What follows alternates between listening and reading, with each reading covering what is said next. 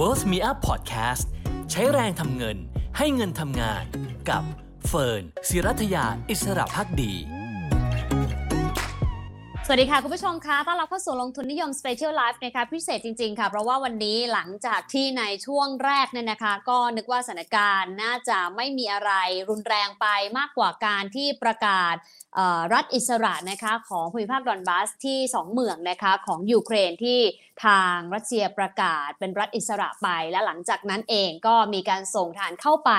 ในพื้นที่ 2 ดินแดนดังกล่าวนะคะ แต่แล้วค่ะช่วงสายของวันนี้เองนะคะทางประธานธิบดีวลาดิเมียปูตินก็ประกาศสงครามนะคะ โดยให้เริ่มปฏิบัติการทางทหารนะคะ ในพื้นที่บางแห่งของยูเครนนะคะ แต่ไม่ใช่เพียงแค่ในภาคตะวันออกเท่านั้น แต่ว่ากระจายไปไหนพื้นหลายพื้นที่ทีเดียวนะคะ ซึ่งปฏิบัติการพิเศษทางทหารเนี่ยนะคะ ล่าสุดเนี่ยนะคะ พบว่ามีอยู่หลายเมืองค่ะ อย่างเช่น ที่กรุงเคียฟเองก็มีรายงานการระเบิดหลายแห่งใกล้กับสนามบินในเมืองนะคะ ส่วนทางด้านของฝั่งตะวันออกของยูเครนก็มีการรายงานการเกิดระเบิดขึ้นอย่างน้อย 2 ครั้งนะคะ ในขณะที่ตอนกลางนะคะ เดนีโปรนะคะก็มีรายงานการเกิดระเบิดขึ้น 2-3 ครั้ง ส่วนมาริโพนะคะซึ่งอยู่ฝั่งทะเลดำตะวันออกเฉียงใต้ของยูเครน ก็มีรายงานเกิดระเบิดขึ้นเหมือนกันนะคะ เช่นเดียวกับทางด้านของเอเนซาซึ่งเป็นเมืองท่าหลักของประเทศที่อยู่ทางตอนใต้ มีกลุ่มการระเบิดบริเวณท่าเรือนะคะในช่วงเวลาห่างกันราว 20 นาทีนะคะแล้วก็ตอนกลางของยูเครนนะคะซาโปริซาเซียเนี่ยนะคะมีรายงานว่าได้ยินเสียงระเบิดอย่างน้อยหนึ่งครั้งนะคะ สิ้นเสียงประกาศสงครามค่ะ ตลาดสินทรัพย์เสี่ยงทั่วโลกก็รลลี่ลงกันยกแผงเลยนะคะ ถ้าไปดูเนี่ยจะพบว่าตลาดหุ้นเอเชียเนี่ยดิ่งหนักทีเดียวนะคะ อย่างนิกเกอิก็ลงไปเกือบ 2%ตลาดหุ้นจีนลงไปแล้ว 2.4%นะคะตัวเซินเจิ้นลงหนักกว่าก็คือประมาณ 3.3%เช่นเดียวกับฮั่งเส็งฮ่องกงลงไปกว่า 3%ตลาดหุ้นออสเตรเลียก็ลงไป 3%นะคะเช่นเดียวกับสเตรทไทม์สสิงคโปร์แล้วก็ในอีกหลายตลาดบ้านเราวันนี้ลงไป 1.6%นะคะลงไป 27 จุดนะคะไต้หวันลงไป 2 0.55%นะคะ แต่อย่างไรก็ตามถ้าไปดูราคาสินค้าโภคภัณฑ์นะคะ ก็จะพบว่าเป็นทิศทางตรงกันข้ามค่ะ ราคาทองคำขึ้นมาทันทีเลยนะคะ 33 เหรียญนนะคะ ล่าสุดไปอยู่ใกล้ 1,945 ดอลลาร์สหรัฐต่อทรอยอาวนะคะ ส่วนราคาน้ำมันนะคะก็ขึ้นไปทันทีประมาณ 5%ด้วยกันนะคะ น้ำมันดิบเบรนท์ไปแตะ 102 เหรียญเรียบร้อยนะคะ ส่วน WTI แตะ 97 เหรียญนนะคะ ภาพรวมแบบนี้อยู่เฉยคงไม่ได้นะคะ ก็เลยชวนทางด้านของมุมมองนักกลยุทธ์นะคะจะมาวิเคราะห์ว่าเราในฐานะผู้ลงทุนทำอย่างไรดี เช่นเดียวกับในมุมของการลงทุนในทองคำด้วยว่ายังไปต่อได้หรือเปล่านะคะสถานการณ์ตึงเครียดแค่ไหนพูดคุยกับคุณเบนจมามาอินค่ะ ผู้ในการฝ่ายวิเคราะห์บริษัท r รลจีบูเลนอินเตอร์เนชั่นแนลจำกัด แล้วคุณจิติพลปรึกษาเมธนันนักกลยุทธ์การลงทุนจากบลจ UOB นะคะ สวัสดี 2 ท่านนะคะ สวัสดีค่ะ สวัสดีค่ะสวัสดีครับสวัสดีค่ะ คุณจิติพลด้วยค่ะ ขอบคุณนะคะ กวนกันด่วนนิดนึงนะคะสถานการณ์ไม่ค่อยดีเลยนะคะ ผู้ลงทุนก็ตื่นตระหนกพอสมควรเลย เดี๋ยวถามดรจิติพลก่อนเหตุการณ์นี้ถือว่าคิกออฟสงครามเต็มตัวแล้วหรือยัง หรือเรามองว่าเป็นการจำกัดพื้นที่แค่รัสเซียยูเครนและจะไม่ลุกลามค่ะ ในส่วนตัวเนี่ยผมคิดว่าการที่จะบอกว่าเป็นภาวะสงครามเนี่ยคืออาจต้องมีการเปิดศึกทั้งสองฝั่งนะครับณปัจจุบันเนี่ยตอนนี้ทางฝั่งของรัสเซียเนี่ยอาจจะมีการเข้าไปบุกแต่ว่าดูเหมือนจะมีหลายเมืองมากขึ้นนะครับแต่ว่าเหตุการณ์จริงๆเนี่ยผมยังเชื่อว่ามันมันเป็นโอเปอเรชั่นที่ทางฝั่งของรัสเซียเนี่ยมีปฏิบัติการลับๆอยู่แล้วในยูเครนตั้งแต่ต้นนะครับเพราะฉะนั้นเนี่ยเหตุการณ์มันไม่ได้เหนือความคาดหมาย แต่ว่าถ้าเกิดจะให้เป็นสงครามจริงๆเนี่ยผมเชื่อว่ามันจะต้องเห็นการตอบโต้ของฝั่งตะวันตกที่รุนแรงกว่านี้นะครับ เพราะว่าเราเห็นแล้วแหละว่าในฝั่งของยูเครนเองเนี่ยก็พอหลังจากที่รัสเซียเนี่ยพยายามบอกว่าจะเปิดโอเปอเรชั่นทางด้านการทหารแล้วเนี่ยคำถามคือเขามีการตอบโต้อย่างรุนแรงหรือเปล่าเนี่ยก็ซึ่งตอนนี้ก็ยังไม่นะครับ ก็ยังไม่ก็ยังรอดูเชิงอยู่ในขณะเดียวกันที่เป็นฝั่งตะวันตกเนี่ยเสียงที่ได้มาจากไม่ว่าจะเป็นอเมริกานะครับหรือว่าฝั่งยุโรปเองเนี่ยส่วนใหญ่ก็ยังพูดถึงเรื่องของการแซงชั่นทางเศรษฐกิจอยู่นะครับยังไม่ได้พูดถึงการที่จะย้ายกำลังทหารเข้ามา หรือว่าพยายามจะยึดเมืองคืนจากในฝั่งของรัสเซีย เพราะฉะนั้นถ้าเกิดมองในแง่ของสงครามนะครับที่เป็นสงครามกันจริงๆนะผมเชื่อว่าโอกาสก็ยังถือว่ามีมากขึ้นนะครับ แต่ว่ายังคิดว่ายังห่างไกลจากคำที่จะเรียกว่าสงครามจริงๆครับ อืมและทางวจีนะคะประเมินยังไงคะกับประเด็นนี้คุณเบนคะ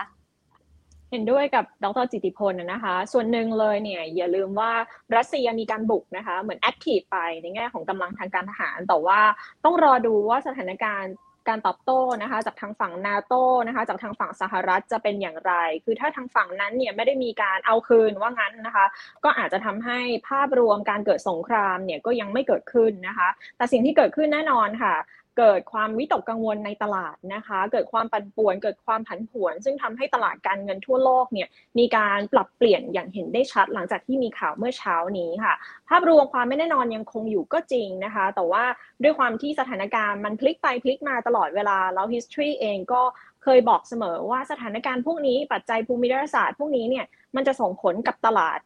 มีแค่บางช่วงบางตอนเท่านั้นนะคะ พวกนี้จะส่งผลเป็นช็อตไลฟ์นะคะ เกิดขึ้นในช่วงสั้นๆ แล้วหลังจากนั้นตลาดจะเกิดการพลิกกลับ เพราะฉะนั้นเนี่ยสถานการณ์ด้วยความที่เรายังต้องประเมินได้ด้วยว่าชั่วโมงต่อชั่วโมงจะได้ซ้ำนะคะ เพราะฉะนั้นเนี่ยนักทุนเองก็ต้องระมัดระวังมากขึ้นค่ะ อืมค่ะ เราเห็นตอนนี้นะคะราคาทองคำขึ้นมาทันที 40 เหรียญเลยนะคะ น้ำมันก็ไปแต่ร้อยเหรียญแล้วนะคะ จริงๆณวันนี้เอง ดรจิติพลคะมีคนถามมาเลยว่าเออเรายังปรับ port กันทันหรือเปล่าสถานการณ์ตอนนี้ผู้ลงทุนที่เขากำลังมอง port แล้วตกใจอยู่เนี่ยควรทำยังไงก่อนดีคะ ผมคิดว่าปรับ port ทันเสมอนะครับ คือถ้าเกิดเราคิดว่าอยากจะเปลี่ยนเนี่ยมันมันมีโอกาสอยู่แล้ว เพราะว่าภาพรวมเนี่ยผมยังเชื่อว่าณปัจจุบันมันถามว่าเหตุการณ์นี้มันจะจบเลยหรือเปล่า หรือว่าจะเกิดการ sanction แล้วสุดท้ายเนี่ยทุกอย่างมันก็จะเงียบหายไปไม่เกิดอะไรขึ้นหรือเปล่าเนี่ยผมคิดว่าอาจจะไม่ใช่เป็นแบบนั้นนะครับ เพราะว่าเป้าหมายของทางรัสเซียเนี่ยเราจะเห็นล่าสุดด้วยการใช้ปฏิบัติการทางทหารเนี่ยค่อนข้างแน่นอนพอสมควรแล้วว่ารัสเซียเนี่ยไม่ได้อยากจะเข้าสู่โต๊ะเจรจาอะไรใด ๆนะครับ คือตั้งใจจะเพิ่มเรียกว่าอำนาจการต่อรองของตัวเองก่อนนะครับแล้วก็พยายามจะชวนให้ในฝั่งของอเมริกาเนี่ยหรือว่าฝั่งของยุโรปเนี่ยหาทางตอบโต้ในรูปแบบอื่นๆออกมาก่อน เพราะฉะนั้นเนี่ยถ้าเกิดเราอยากจะปรับพอร์ตเนี่ยอย่างแรกที่ต้องคิดก็คือ ความผันผวนโอกาสที่จะปรับตัวลดลงอย่างรวดเร็วเนี่ยผมเชื่อว่ามีน้อยนะครับมีน้อย เพราะฉะนั้นเนี่ยถ้าเกิดใครที่รับความผันผวนไม่ได้เนี่ยต้องลองดูพอร์ตของตัวเองว่า ส่วนที่เป็นสินทรัพย์เสี่ยงที่คิดว่าน่าจะได้รับผลกระทบทางเศรษฐกิจ หมายถึงในระยะยาวนะครับ มันอาจจะไม่กลับมาก็ได้เนี่ยอันนี้ต้องระวังก่อน อย่างเช่น การลงทุนที่เกี่ยวข้องกับในฝั่งยุโรปนะครับคือถ้าเกิดใครที่ไม่อยากจะมีโพซิชันที่เกี่ยวข้องกับสงครามเลยเนี่ยผมคิดว่าอันนี้เป็นจุดที่อาจจะต้องระมัดระวังการแบบที่2ก็คือการลงทุนที่เกี่ยวข้องกับ ฝั่งอเมริกาอ่าที่ตอนนี้เข้าไปมีบทบาทบ้างนะครับ แต่ว่าถ้าเกิดเรามองดูในภาพกว้างเนี่ยอเมริกาเป็นที่ที่อ่าเป็นแหล่งรวมของสินทรัพย์เสี่ยงนะครับเพราะฉะนั้นใครที่มีการลงทุนตรงนี้อยู่นะครับก็อาจจะถ้าไม่อยากมีความเสี่ยงด้านสงครามเลย ผมก็เชื่อว่าลดลงได้ อีกจุดหนึ่งที่ผมคิดว่าน่าสนใจมากๆนะครับแล้วก็เกี่ยวกับพวกสินทรัพย์ทางเลือกแล้วก็อื่นๆเนี่ยอ่าอย่างราคาน้ำมันเนี่ยเราก็จะเห็นแต่ผมเชื่อว่าราคาน้ำมันปัจจุบันเนี่ยที่อ่า Brent เกินร้อยไปแล้วเนี่ยผมคิดว่ามันไม่ใช่เฮชสงครามอีกต่อไปแล้วนะครับเพราะว่าถ้ามองใน longer term แล้วเศรษฐกิจชะลอตัวเนี่ยโอกาสที่จะปรับตัวลงมันมี แต่ว่าจุดหนึ่งที่น่าสนใจก็คือการเกิดเหตุการณ์ครั้งนี้ขึ้นเนี่ยเราจะเห็นว่าบอนด์ยีลด์สหรัฐเนี่ยมีการปรับตัวลงนะครับอ่าอย่าง 10 ปีเนี่ยจากประมาณเกือบเกือบสองเปอร์เซ็นตอนนี้เหลือแค่ 1.8 กว่าๆเองนะครับซึ่งมันก็จะหมายความไกลๆไปว่าโอกาสที่เฟดจะขึ้นดอกเบี้ยมันก็จะน้อยลงไปอีกนะครับเพราะว่าความผันผวนอยู่ในระดับสูง เพราะฉะนั้นลักษณะการลงทุนที่เป็นสินทรัพย์ปลอดภัยทุกคนกังวลสมัยก่อน อย่างเช่น ตราสารหนี้นะครับหรือว่าทองคำเนี่ยมันก็จะถือว่าเป็น open to เรียกว่า open to risk กับอีกทีนะครับสามารถกลับมาเพิ่ม position หลบตรงนี้ได้ก็เป็นอีกหนึ่ง opportunity ความเสี่ยงต่ำกว่าขึ้นมาน่าสนใจครับคุณเบนคะทองคำคงถามคุณเบนชัดเจนเลยค่ะ ว่าโหจะไปแตะ2,000ไหมคะ ขึ้นมาทีเดียว40เหรียญขนาดนี้ ในทางเทคนิคเนี่ยมีโอกาสมากขึ้นนะคะ เพราะว่าภาพรวมทองคำเนี่ยหลังจากที่เขาเบรกเอากรอบแนวต้านในทางเทคนิคทั้ง 1,877 ทั้ง 1,916 ก็เป็นการเคลียร์ทางค่ะ คือในทางเทคนิคแล้วเนี่ยถามว่าทองคำมีโอกาสปรับตัวสูงขึ้นแต่ 2,000 ไหมตอนนี้ต้องบอกว่ามีโอกาสค่ะ แต่ปกติแล้วทองคำเองเนี่ยเขาไม่ได้ขึ้นเป็นเส้นตรงนะคะ จะมีบางจังหวะบางตอนที่อาจจะมีแรงขายทำกำไรสลับออกมาเป็นระยะค่ะถ้าไปดู history ค่ะจริงๆ แล้วเหตุการณ์ความขัดแย้งทางการเมืองเคยส่งผลกับทองหนักๆมาก่อนนะคะ ถ้าเหตุการณ์ที่ใกล้ที่สุดเราเป็นมองว่าน่าจะใกล้เคียงที่สุดก็ตอนที่สหรัฐเขามีการเรียกได้ว่าสังหารผู้นำของอิหร่านนะคะครั้งนั้นเนี่ยทองคำก็รอรี่ปรับตัวสูงขึ้นมาประมาณร้อยกว่าเหรียญอ๋อประมาณถ้าคิดเป็นเปอร์เซ็นต์ก็คือ8%ภายในระยะเวลาประมาณ 3 สัปดาห์นะคะ ทองคำเนี่ยเป็นลองคำนวณคร่าวๆนะคะ ถ้าหากว่าไม่นับว่าราคา price in มาเรียบร้อยแล้วเนี่ยโอกาสที่ทองคำจะปรับตัวขึ้นต่อแล้วก็ แต่ใกล้ๆ 2,000 หรือเหนือ 2,000 จากเหตุการณ์นี้เนี่ยถ้าหากว่าเหตุการณ์มันยังยืดเยื้อต่อเนื่องนะคะก็มีเพราะฉะนั้นเทคนิคก็มีโอกาสพื้นฐานก็มีโอกาส แต่นักทุนเองก็ต้องมีการแบ่งขายทำกำไรเป็นระยะนะคะเรียกได้ว่านักทุนเพิ่มความระมัดระวังมากขึ้นค่ะ อาจจะใช้วิธีการแบ่งขายบางส่วนเวลาทองคำมีการปรับตัวสูงขึ้นนะคะ แล้วค่อยรอการออกตัวของราคา แล้วจึงเข้าซื้ออีกครั้งหนึ่งแต่เป็นเห็นด้วยกับดรจิติพลค่ะ การมีทองนะคะ เพิ่มแบบ exposure ในตัวทองคำเพิ่มมากขึ้น เนื่องจากความเสี่ยงเนี่ยเป็นว่าเรื่องนี้อาจจะทำให้ทองคำพุ่งขึ้นในระยะสั้นๆ แต่ว่าความไม่แน่นอนมันน่าจะยืดเยื้อนะคะ สิ่งที่เกิดขึ้นเนี่ยกระทบต่อแผนการการขึ้นนโยบายขึ้นดอกเบี้ยของเฟดแน่นอน คือตลาดใช่ค่ะ Eurodollar futures มีการปรับตัวลงมาค่อนข้างชัดเจนนะคะ ตลาดเริ่มลดแล้วจำนวนครั้งที่เฟดจะขึ้นดอกเบี้ยในปีนี้แล้วก็เริ่มร่ำๆอาจจะมองหาการลดดอกเบี้ยในปี 2024ซะด้วยซ้ำนะคะ เพราะฉะนั้นปัจจัยเหล่านี้น่าจะทำให้ทองคำค่ะ ยังสามารถยืดหยุ่นยังสามารถปรับตัวสูงขึ้นได้ในยามที่เฟดขึ้นดอกเบี้ย ในยามที่เฟดเตรียมที่จะปรับลดขนาดงบดุลก็ตามค่ะ อืมค่ะ ต้องยอมรับว่าประเด็นนี้เรายังไม่รู้ว่าจะจบยังไงนะคะ อะไรเป็นทิปปิ้งพอยที่ผู้ลงทุนควรจะใช้ในการพิจารณาว่า ลดสถานะเลยสำหรับใครที่รับความเสี่ยงไม่ได้เหมือนที่ดรจิตพลบอก หรือใครที่ควร buy the dip ในช่วงเวลาแบบนี้ หรืออะไรที่จะบอกว่านี่แหละใกล้ที่จะไม่แน่ใจจะเป็นทางไหนนะคะจะครุกกุ่นร้อนแรงจนกระทั่งกลายเป็นสงครามจริง ๆ จากตอนนี้แค่เป็นการโจมตีจากฝ่ายเดียว หรือจะปลดล็อกด้วยการหาทางออกได้ ดร.จิติพลในมุมของนักกลยุทธ์อะเรามองว่าอะไรคือ คือจุดพลิกตรงนี้ค่ะ อันนี้ก็ไม่ใช่แค่นักกลยุทธ์ธรรมดาแล้วนะครับ ต้องจินตนาการเพิ่มเข้าไปอีก เยอะมากนะแต่ว่าเอาเอาเอาเอาอย่างนี้ละกันนะครับ คืออีเวนท์ที่ผมคิดว่ามันมันเอ่อตอนนี้คือเอ่อเหตุการณ์เนี่ยมันเลยมาผ่านจุดที่เรียกว่าเป็นจุด เช่นสถานการณ์อย่างเช่นอย่างจอร์เจีย หรือว่าสถานการณ์อย่างไครเมียเนี่ยผมเชื่อว่ามันมันเลยมาแล้วนะครับ ตอนนี้เนี่ยถ้าจะย้อนกลับไปในอดีตเนี่ยสถานการณ์มันจะเป็นลักษณะคล้ายๆกับฟินแลนด์นะครับ คือตอนนั้นน่ะฟินแลนด์ก็มีปัญหากับรัสเซียแบบนี้เหมือนกันนะครับ แล้วจบเนี่ยเหตุการณ์สุดท้ายคือว่าก็ให้พื้นที่รัสเซียไปแยกกับ การที่ฟินแลนด์เนี่ยจะสามารถบริหารตัวเองได้ แต่ว่าไม่มีความสามารถในการบริหารแนวคิดด้าน geopolitics หมายความว่าจะไม่ไม่มีโอกาสเข้าไปรวมกลุ่มที่จะทำให้เรียกว่ารัสเซียเนี่ยรู้สึกว่าอนาคตอาจจะมี มีปัญหากับกับเรื่องทางการทหารได้นะครับผมเชื่อว่าอันนี้อันนี้เป็นจุดจบที่ make sense ที่สุด แล้วก็มีโอกาสที่จะเป็นไปได้ที่สุดนะครับกรณีน่ากลัวจริงๆเนี่ยก็คือกรณีที่อย่างที่เราคุยกันเมื่อกี้นะครับว่ากลุ่มพันธมิตรเนี่ยก็คือพยายามตอบโต้กลับนะครับ ลองคิดสภาพดูคือการตอบโต้กลับเนี่ยมันต้องนึกสภาพว่าเหมือนที่อเมริกาเคยบุกอิรักอิหร่านประมาณอย่างนั้นนะครับเหมือนบุกอิรักก็ได้แล้วเข้าไปแล้วจับ คุณวลาดิเมียร์ปูตินอย่างนั้นน่ะ ซึ่งผมคิดว่าคือโอมันก็ extreme ค่ะเอางี้ละกันนะฮะในการตีความอ่า geopolitics เนี่ย สิ่งหนึ่งที่ชัดเจนมากๆ แล้วเราต้องดูก็คือ constraint นะฮะ constraint เนี่ยมันหมายถึงว่าสิ่งที่ทุกคนอยากได้ ลบกับสิ่งที่ตัวเองทำจริง อันนั้นเรียกว่า constraintอย่างเช่นคุณปูตินเนี่ยที่เขาไปบุกเนี่ยนะฮะสังเกตว่าสมมุติว่าเราคิดว่าที่เขาอยากได้คืออะไรสมมุติว่าที่เขาอยากได้เนี่ยคือยึดยูเครนให้ได้เลยนะครับแต่ที่เขาไปเนี่ยเขายึดแค่บางจุด แสดงว่ามันมี constraint ว่าเขายึดทั้งหมดไม่ได้ มันต้องมีปัญหาสักอย่างอย่างณปัจจุบันเนี่ยผมเชื่อว่าเขาก็ไม่อยากยึดทั้งหมดหรอก เพราะว่ามันก็มีประชาชนที่ไม่ได้สนับสนุนฝั่งรัสเซียอยู่ เพราะฉะนั้นเนี่ยไม่ใช่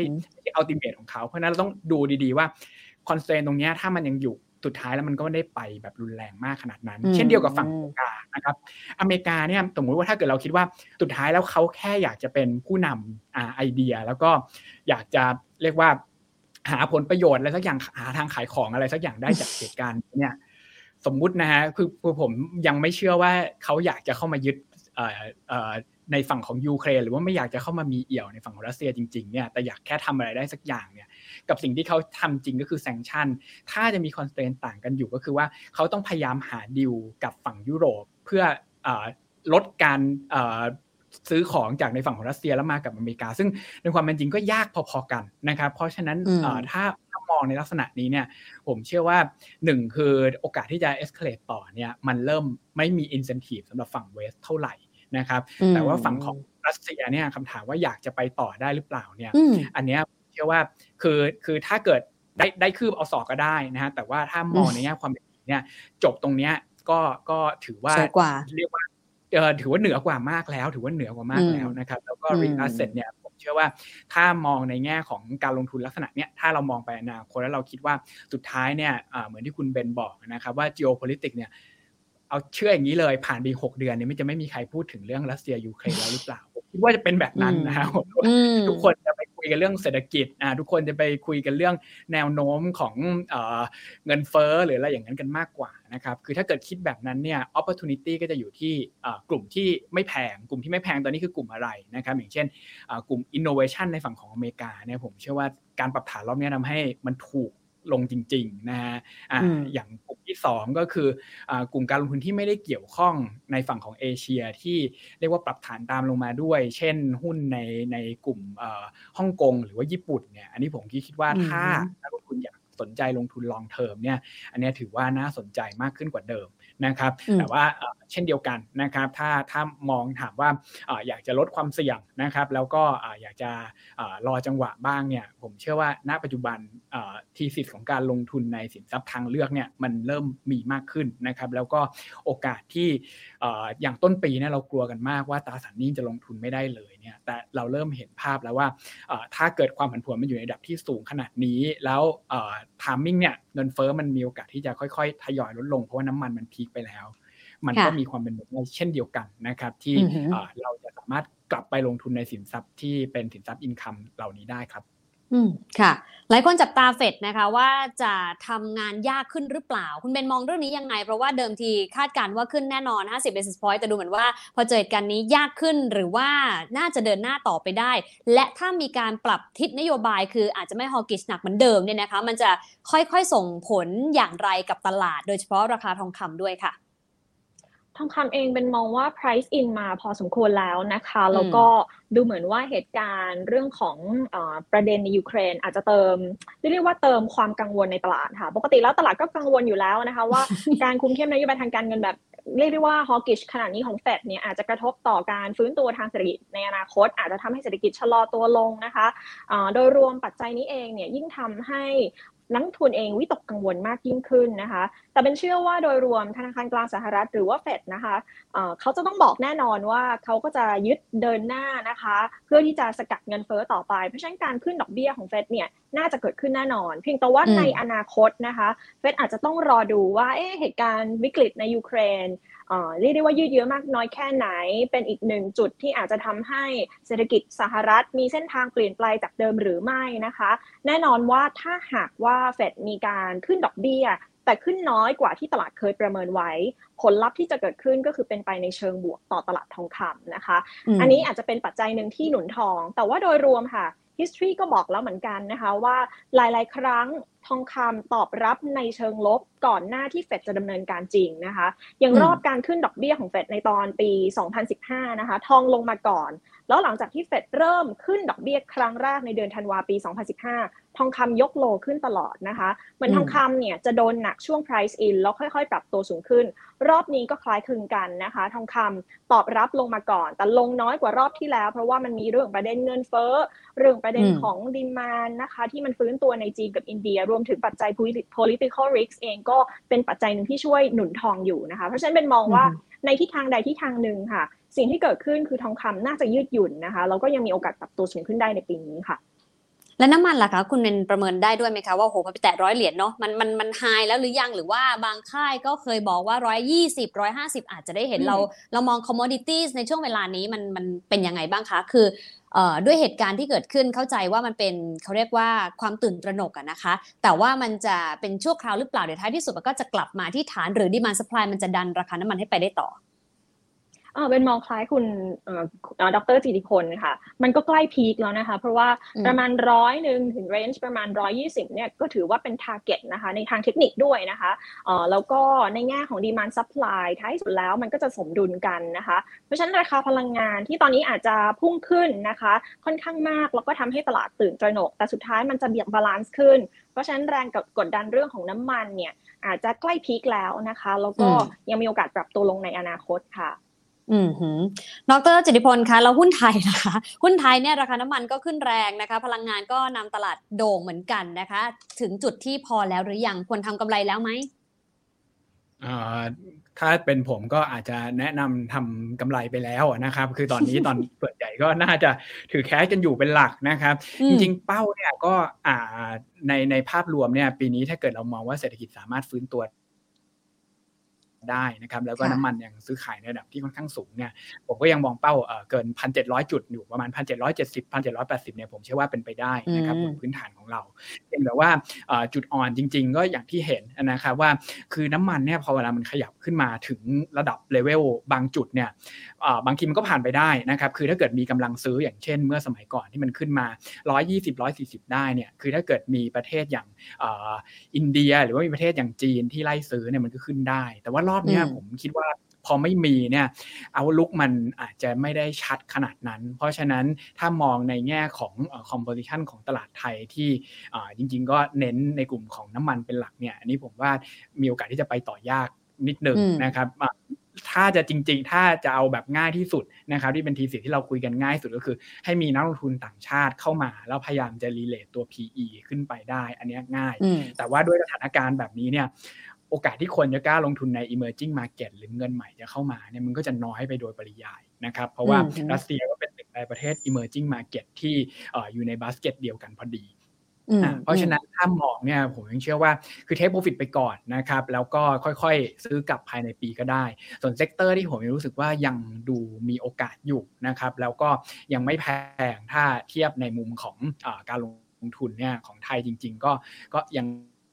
ตอนนี้ก็เหลือ sector เดียวก็คือธนาคารนะครับ แต่ว่าถ้าจะให้ธนาคารขึ้นก็ต้องวนกลับไป thesis เมื่อกี้เช่นเดียวกันก็คือต้องมีนักลงทุนต่างชาติที่เป็นคนซื้อไม่ใช่คนไทยกันเองนะฮะอืมค่ะ โอเค ทีนี้ถ้าเรามองในรอบนี้ scenario ที่อาจจะเกิดขึ้นนะคะ เมื่อสักครู่สองท่านพูดตรงกันว่าไม่น่าจะมีแรงโต้แรงนะคะ จากฝั่งตะวันตก ทั้งฝั่งนาโตหรือว่าทางยุโรปเองสักเท่าไหร่นะคะ อาจจะจบแค่นี้หรือเปล่า เพราะว่าตอนนี้สิ่งที่รัสเซียทำก็ถือว่าค่อนข้างได้ภาษีและในมุมของการที่เขาเข้าไปใช้กำลังทางทหารในพื้นที่บางส่วนของยูเครนนะคะ แต่นี่คือเบสเคสนะคะเฟินอยากให้สองท่านลองเล่า best case กับ worst case ที่จะส่งผลต่อ asset class ต่างๆ นิดหนึ่งว่าน่าจะเป็นอย่างไรคุณเบนเชนก่อนค่ะ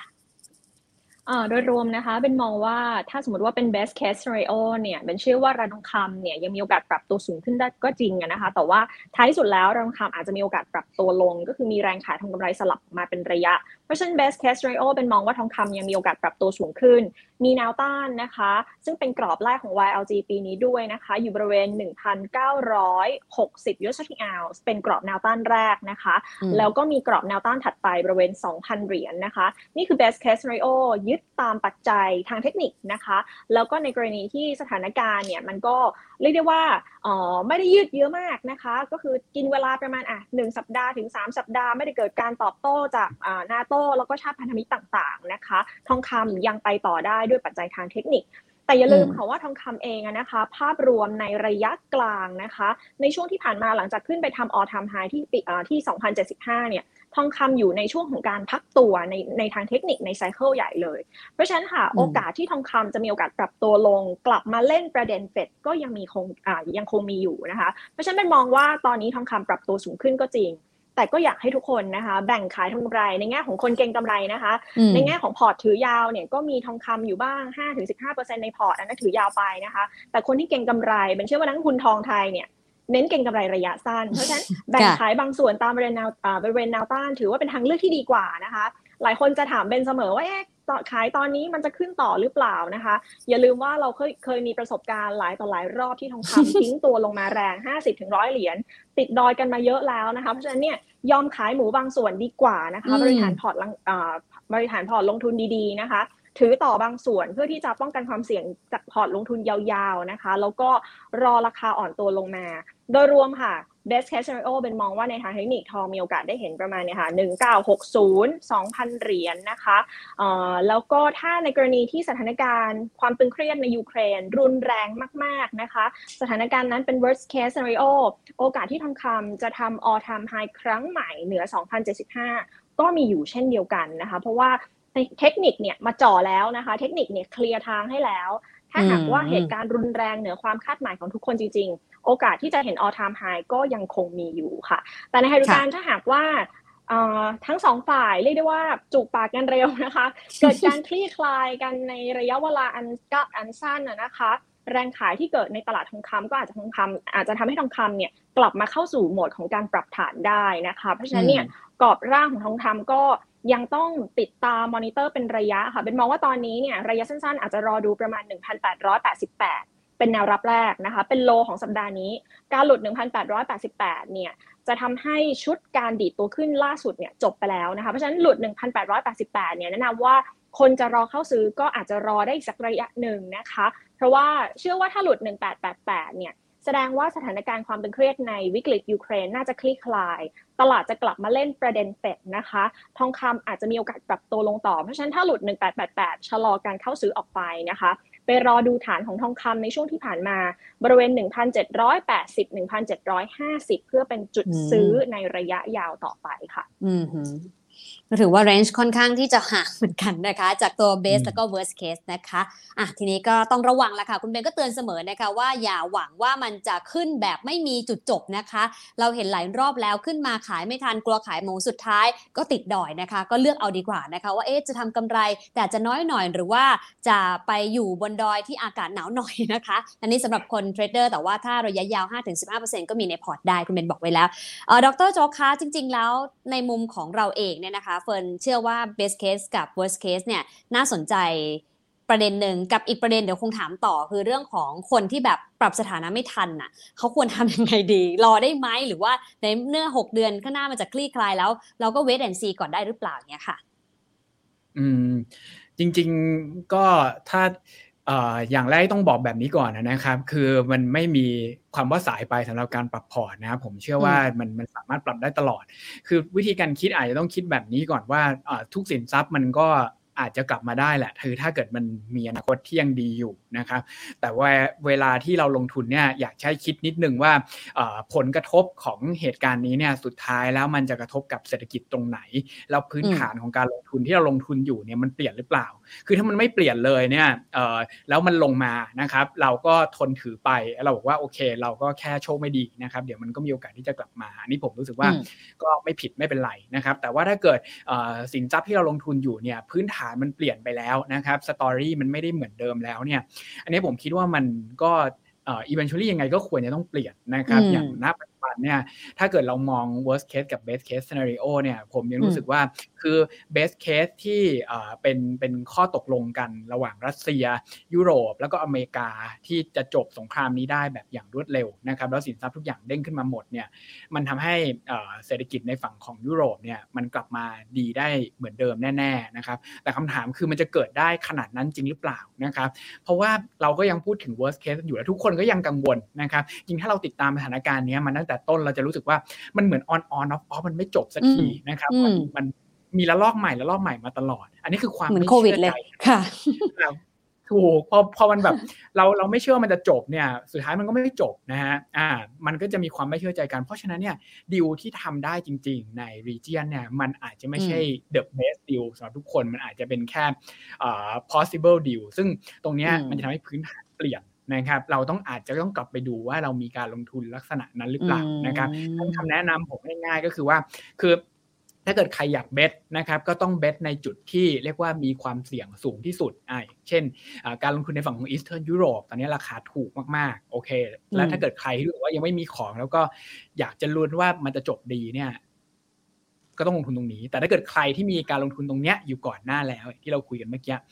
ว่าเราดันลงไปก่อน แล้วเราคิดว่าพื้นฐานมันเปลี่ยนเนี่ยนี่ story ก็จะต้องไม่เหมือนกันนะผมก็ยังรู้สึกว่าคือถ้าเกิดเราอยากมี position ต่ออ่าเราก็อาจจะถือต่อไปได้ แต่ถ้าเกิดเรารู้สึกว่าพื้นฐานมันเปลี่ยนไม่เหมือนเดิมแล้วเนี่ย ผมรู้สึกว่าคือย้ายการลงทุนมาที่อื่นนะครับ อย่างไทยเมื่อกี้ที่เราคุยกันต่อให้เอาลุกไม่ดีนแต่ถ้ามองในมุมพื้นฐานผมคิดว่าแทบจะไม่ได้รับผลกระทบจากเหตุการณ์นี้เลยนะครับ นอกจากความผันผวนที่ ตลาดเนี่ยแต่เราถามว่าเราทำธุรกิจแล้วเขาว่าสมัยก่อนอาจจะนิดนึงนะฮะสมัยก่อนอาจจะนิดนึงว่านักท่องเที่ยวรัสเซียมาเที่ยวเราน้อยตอนนี้ไม่มีเลยเนี่ยไม่มีอยู่แล้วอ่าใช่ผมก็คิดว่าระยะสั้นเนี่ยเราไม่น่าจะได้รับผลกระทบอะไรขนาดนั้น อันนี้ก็ถือว่าเป็นสามารถย้ายจากการลงทุนที่เกี่ยวข้องเนี่ยมาอยู่ในการลงทุนที่ไม่ได้เกี่ยวข้อง แต่ว่าปรับฐานพร้อม ๆ กันด้วยก็ก็ถือว่าเป็น opportunity อย่างหนึ่งนะครับ อืมค่ะ ทีนี้ถ้ามองในมิติของไทม์ไลน์ล่ะคะ โดยปกติในอดีตที่ผ่านมาไทม์ไลน์ของเหตุการณ์ที่เกิดขึ้นก่อนมันจะคลี่คลายจนจนจบเรื่องนั้นไปนี่มันยาวแค่ไหนคะดรจิตพลที่คนเราจะต้องอยู่กับ moment อึดอัดแบบนี้เนี่ยค่ะ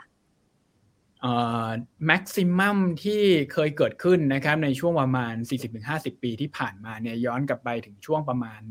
สงครามโลกครั้งที่สองนะครับเอาแค่ประมาณนั้นพอไกลกว่านี้ไม่ต้องแล้วนะฮะคือคือถ้าเกิดลูกลามเป็นสงครามแล้วกึ่งกึ่งเหมือนสงครามเย็นจริงๆเนี่ยโอกาสที่จะ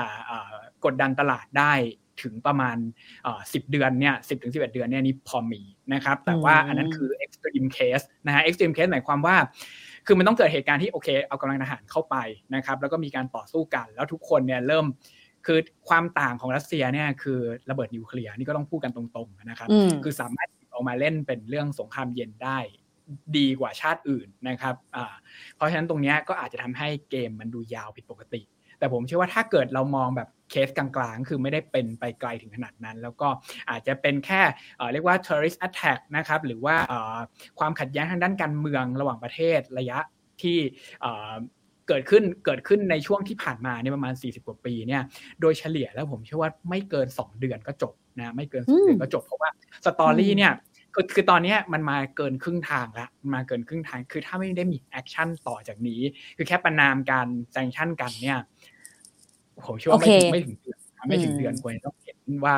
ข้อตกลงที่ได้จากจากเหตุการณ์นี้คืออะไร หรือไม่ก็ต้องเงียบไปครับ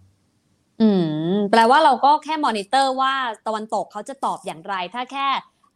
ผ่านสื่อนะคะเป็นสงครามน้ำลายและการใช้คำนี้ก็คือ ไม่ว่าจะเป็นการแซงชั่นการประนามเนี่ยถือว่าไม่รุนแรง ไม่น่าจะเรียกว่าเป็นสงครามอย่างเต็มรูปแบบได้ แต่ครั้นเมื่อมีกำลังทางทหาร เริ่มมีอาวุธ เริ่มมีการระเบิดหรือตอบโต้ทางทหารกลับ ค่อยมามอนิเตอร์กันอีกครั้งหนึ่งแล้วกันนะคะว่าความรุนแรงมันจะไปถึง worst case อย่างที่เราประเมินหรือเปล่า แต่ว่าค่าเฉลี่ยก็น่าจะจบภายใน 2 เดือนนะคะ คุณเบนคาร์ลสินทรัพย์อย่างตัวทองคำน้ำมันเองเอค่อนข้างที่จะ feedback เร็วเหมือนกันนะคะกับสถานการณ์ที่เกิดขึ้น ทีนี้คนที่มี status อยู่เนี่ยเฟิร์นว่าเขาอาจจะเข้าใจแล้วแต่คนเฟิร์นว่าหลายคนที่อาจจะไม่ได้สนใจทองคำในช่วงก่อนหน้านี้นะคะ แล้วก็หันไปตลาดอื่นสินทรัพย์อื่นเนี่ยวันนี้กลับมามอนิเตอร์ช้าไปหรือเปล่าที่จะเข้ามาหาโอกาสในรอบนี้เนี่ยค่ะเออเบนว่าถ้าในแง่ของการเล่นสั้น เก็งกำไรระยะสั้น ตรงนี้อาจจะถือว่าช้าไปนะคะถามเป็นเป็นมองว่าแกลในการปรับตัวขึ้นยังคงมีอยู่ แต่ด้วยความที่ character ของทองคำค่ะเขาก็จะไม่ได้ไปเลยขนาดนั้นนะคะ มันจะมีบางช่วงบางตอนที่เขาจะมีการอ่อนตัวลงมาให้เข้าซื้อได้บ้าง อย่างถ้าเราดูสถิติที่ผ่านมาหลังจากเกิดการหลีความขัดแย้งระหว่างประเทศ geopolitical risks ในช่วงประมาณปี 2000 เป็นต้นมานะคะ จะเห็นได้ว่าทองคำเนี่ยมันจะหวือหวาในช่วงประมาณ 1 สัปดาห์แรก ให้ผลตอบแทนราวๆสองเปอร์เซ็นถึงอาจจะพุ่งไปถึงประมาณสามอ่าสิบประมาณเกือบเกือบสิบเปอร์เซ็นได้นะคะแต่หลังจากนั้นค่ะผ่านหนึ่งสัปดาห์เป็นต้นไป ผลกระทบถ้าไม่ยืดเยื้อเนี่ยมันจะมีการเขาเรียกว่าปัจจัยเชิงบวกนะคะ มันก็จะลดลงนักทุนก็จะกล้าซื้อน้อยลงนะคะ เพราะฉะนั้นเนี่ยแนะนำว่าใครที่มีของแล้วนะคะ แบ่งขายบางส่วนถือต่อบางส่วน อันนี้เป็นกลยุทธ์ที่สำคัญมากๆ ก็คือยังไงก็ต้องถือแหละเพราะว่าสิ่งที่เกิดขึ้นเนี้ยมันไม่น่าจะจบเร็วขนาดนั้นนะคะ แต่คนที่ยังไม่มีของแนะนำว่ารอการอ่อนตัวของราคาลงมาหน่อยนะคะ รอสักนิดนึงให้เขามีการ pull back ลงมาปรับฐานลงมาในระยะสั้นๆ แล้วค่อยๆทยอยแบ่งไม้ในการเข้าซื้อ เพราะทองคำค่ะขึ้นแรงก็จริง แต่ว่าปัจจัยพวกนี้ทำให้ทองลงแรงหลายครั้งเป็นแบบนั้น character ทองคำเป็นแบบนั้นนะคะ เพราะฉะนั้นเนี่ยก็ไม่ต้องผลีผามค่ะ ใช้วิธีการแบ่งไม้ในการเข้าซื้อไปน่าจะเป็นกลยุทธ์ที่ดีที่สุดค่ะ อืมได้ค่ะ อยากฝากอะไรกับผู้ลงทุนบ้างคะ ดร จิติพลคะ คุณเบนคะ ก็ผมฝากสั้นๆแล้วกันนะครับ คืออย่างที่เรียนไปนะครับ แล้วก็ที่เราวิเคราะห์กันเนี่ย ผมเชื่อว่าสุดท้ายเหตุการณ์ที่เป็น geopolitical risk เนี่ยมันมีจุดเด่นอยู่สองสาอย่างนะครับ อย่างแรกเลยก็คือโอเคมันเป็นเหตุการณ์ที่มักจะเกิดขึ้นแบบที่เราไม่ทันตั้งตัวนะครับ แต่ว่าบางครั้งมันก็จะจบแบบที่เราไม่ทันตั้งตัวเหมือนกันนะครับ คือเรากังวลมากเพราะว่ามันอยู่บนหน้าข่าวมันออก ออกออกสื่อเยอะจริง ๆ แต่ว่าในถามว่าในความเป็นจริงเนี่ยผลกระทบในเชิงของเศรษฐกิจ หรือว่าในเชิงของตลาดการเงินเนี่ยมันควรจะเยอะขนาดนั้นไหมเนี่ยผมเชื่อว่าปกติแล้วจะไม่เยอะขนาดนั้นนะครับ แล้วก็ต้องฟังหูไว้หูเช่นเดียวกันนะครับ เพราะว่าเหตุการณ์เนี่ยมันเรียกว่ามันมันดิ้นได้มันเปลี่ยนแปลงได้อยู่เสมอ เพราะว่าเหตุการณ์ในลักษณะนี้เนี่ยมันเป็นการตัดสินใจของมนุษย์นะครับ แล้วมนุษย์เนี่ยก็สามารถเปลี่ยน ใจได้อยู่ตลอด เพราะฉะนั้นไม่ต้องไม่ต้องไปคิดบางครั้งเนี่ยเราอาจจะมองว่าเราอยากใช้เหตุผลในการคิดนะครับว่า อันนี้ดีที่สุดอ่าประเทศนี้อันนี้ดีที่สุดของลูกค้าไม่ต้องไปคิดแทนเขานะครับ คือถ้าเกิดเราบอกว่าเรานึกไม่ออกหรือว่าไม่อยากจะรับความเสี่ยงตรงนี้เชื่อว่าถอยออกมานะครับ แล้วก็พยายามอย่าลงทุนในสินทรัพย์ที่เกี่ยวข้องกับความเสี่ยงที่จะทำให้พื้นฐานเนี่ยมันเปลี่ยนแปลงไปน่าจะเหมาะสมกับนักลงทุนไทยที่สุดนะเพราะว่าเราก็อยู่ไกลจริง ๆ นะครับ ค่ะคุณเบลล่ะคะ ในแง่ของทองคำก็คล้ายคลึงกันนะคะเหตุการณ์มันพลิกแล้วพลิกอีกพลิกเรียกได้ว่าชั่วโมงต่อชั่วโมงจะด้วยซ้ำนะคะ มันตึงเครียดภายในระยะเวลาไม่กี่ชั่วโมง แล้วก็หลายต่อหลายครั้งจะเห็นได้ว่าทุกอย่างก็คลี่คลายไปใน ระยะเวลาแค่ไม่กี่ชั่วโมงเช่นเดียวกัน เพราะฉะนั้นเนี่ยการแบ่งทองคำออกขายบางส่วน ก็ถือว่าเป็นกลยุทธ์ที่ดีเสมอนะคะ ถือต่อยาวๆในอีกพอร์ตหนึ่งในพอร์ตลงทุนแบบผสมเบนเชื่อว่าหลายๆคนที่ลงทุนทองคำเนี่ยคงไม่ได้ลงทุนทองคำอย่างเดียวนะคะ พิจารณาทองคำในพอร์ตสัก 5-15%ก็แล้วแต่ความเสี่ยงที่ตัวเองรับรับได้นะคะ แต่ส่วนหนึ่งคนที่เป็นเทรดเดอร์ค่ะ คนที่เก่งกำไรระยะสั้น มองว่าทองคำมีโอกาสปรับตัวสูงขึ้นเป็นยังแนะนำเสมอว่าทุกครั้งที่ทองคำมีการขึ้นมาทดสอบแนวต้าน แบ่งขายบางส่วนเถอะนะคะ เรียกว่าใช้ money management เข้ามาช่วยในช่วงนี้นะคะ ทองคำผันผวนจริง ๆ สินทรัพย์ต่างๆ ก็ผันผวนนะคะ ดังนั้นแบ่งขายบางส่วนนะคะ ใกล้แนวต้านใกล้เป้าแล้วนะคะ1,950ถึง1,960เหรียญนะคะ ก็ถือว่าเป็นจุดที่ดีนะคะ ย่อตัวลงไปไว้ไม่หลุดประมาณ 1,800ทุ่วนๆก็ได้นะคะ หรือ 1,880เนี่ยจุดนั้นเป็นโอกาสในการเข้าซื้อเช่นเดียวกันค่ะ อืมได้ค่ะ ครบถ้วนนะคะฝนใช้เวลาไม่มากเพราะว่า 2 ท่านจริงๆมีภารกิจด้วยนะคะวันนี้คุณมากจริงๆนะคะ สิ่งที่ทั้งสองท่านเน้นย้ำคือ ตอนนี้จะเรียกว่าสงครามเต็มรูปแบบไม้หยั่งนะคะ เพราะว่ารัสเซียโจมตีฝ่ายเดียว แม้ว่าจะมีเสียงหึ่มห้ามในการระเบิดในหลายพื้นที่ในยูเครนก็ตามนะคะ แต่ดรจิตพลก็บอกว่าถ้าฝั่งหนึ่งเนี่ยยังไม่ได้ action อย่างเช่นยูเครนยังไม่ได้ตอบโต้นาโต้ยังไม่ได้มีส่งทหารเข้ามาเนี่ยนะคะหรือไม่ได้มีความรุนแรงเกิดขึ้น ก็อาจจะยังไม่เรียกว่าเป็นสงครามจาก2ฝั่งคือต้องรอว่าจะเอาคืนมากน้อยแค่ไหนแต่ความเป็นไปได้ มีไหมมีแต่ไม่เยอะนะคะ ส่วนสถานการณ์ตอนนี้ก็เลยจุดเหมือนแบบจอร์เจียกับไครเมียมันแล้วคล้ายๆฟินแลนด์มากกว่านะคะ ความยืดเยื้อก็อาจจะต้องมอนิเตอร์ นานสุดอาจจะ 10 เดือนสำหรับภาพที่จะส่งผลต่อบรรยากาศของเศรษฐกิจและการลงทุน แต่ว่าระยะนี้ไม่น่านานขนาดนั้นนะคะจะแค่ 2 เดือนเท่านั้น เรื่องนี้ก็อาจจะคลี่คลายลงได้แล้ว ส่วนกลยุทธ์นะคะ ดรจิติพลพูดชัดค่ะว่าไม่มีคำว่าสายเกินไปในการปรับกลยุทธ์นะคะ คุณเบนก็ย้ำหลายครั้งนะคะ ว่าอย่าคิดว่าทองคำจะไม่หยุดขึ้นนะคะ แม้สงครามยังไม่จบสิ่งสำคัญก็คือทยอยขายออกมาเถอะ แนวต้าน 1960 นะคะแล้วค่อยมารับตอนใกล้ๆ 1,880 นะคะ แต่อย่างไรก็ตามถ้าเป็นสงครามแรงจริง มีการเอาคืนตอบโต้จริง จากฝั่งซิกโลกตะวันตกก็มีโอกาสที่จะเห็นทองคำทำไฮใหม่ เพราะว่าเทคนิคเปิดทางรอเรียบร้อยคุณเบนบอกว่า 2075 ที่เคยทำไฮเดิมไว้ มีโอกาสทะลุขึ้นได้แน่นอนถ้าเป็นเช่นนั้นจริงนะคะ แต่อย่างไรก็ตามถ้าดูในสินทรัพย์เสี่ยงอย่างหุ้นเองนะคะ ดรจิติพลก็แนะนำนะคะว่าตอนนี้ดูเหมือนว่าได้ ควรหลีกเลี่ยงก่อนถ้าใครไม่อยากจะไปมีส่วนเกี่ยวข้อง แล้วก็ไปอยู่ความไม่แน่นอนนะคะ ในฝั่งของยุโรปเองอาจจะต้องมอนิเตอร์ก่อนนะคะ แต่ว่าถ้าไปดูหุ้นที่ค่อนข้างไม่แพงก็คือกลุ่ม Innovation ของฝั่งอเมริกานะคะ หรือว่าก็กลับมาเอเชียฮ่องกงญี่ปุ่นก็น่าสนใจ เช่นเดียวกับตลาดหุ้นไทย แต่ว่าก็ต้องดูว่าจะ drive ด้วยกลุ่มธนาคารได้มากน้อยแค่ไหนนะคะ วันนี้ขอบคุณ 2 ท่านค่ะ ที่มาคุยกันด่วนๆวันนี้นะคะ ก็น่าจะช่วยให้ใครหลายคนเข้าใจภาพมากขึ้นนะคะ ทุกวิกฤตมีโอกาสเสมอ แต่ว่าเราก็ต้องมีสติด้วยนะคะ ไม่เช่นนั้นเอง เราก็อาจจะไหลไปกับภาพข่าวที่ค่อนข้างตื่นเต้นพอสมควรวันนี้ขอบคุณนะคะ ดรจิติพลผู้สาเมธนานจาก UBAM แล้วก็คุณเบนจมามาอินจาก YLG Bullet Internet Channel ขอบคุณและสวัสดีค่ะ ขอบคุณค่ะ สวัสดีค่ะ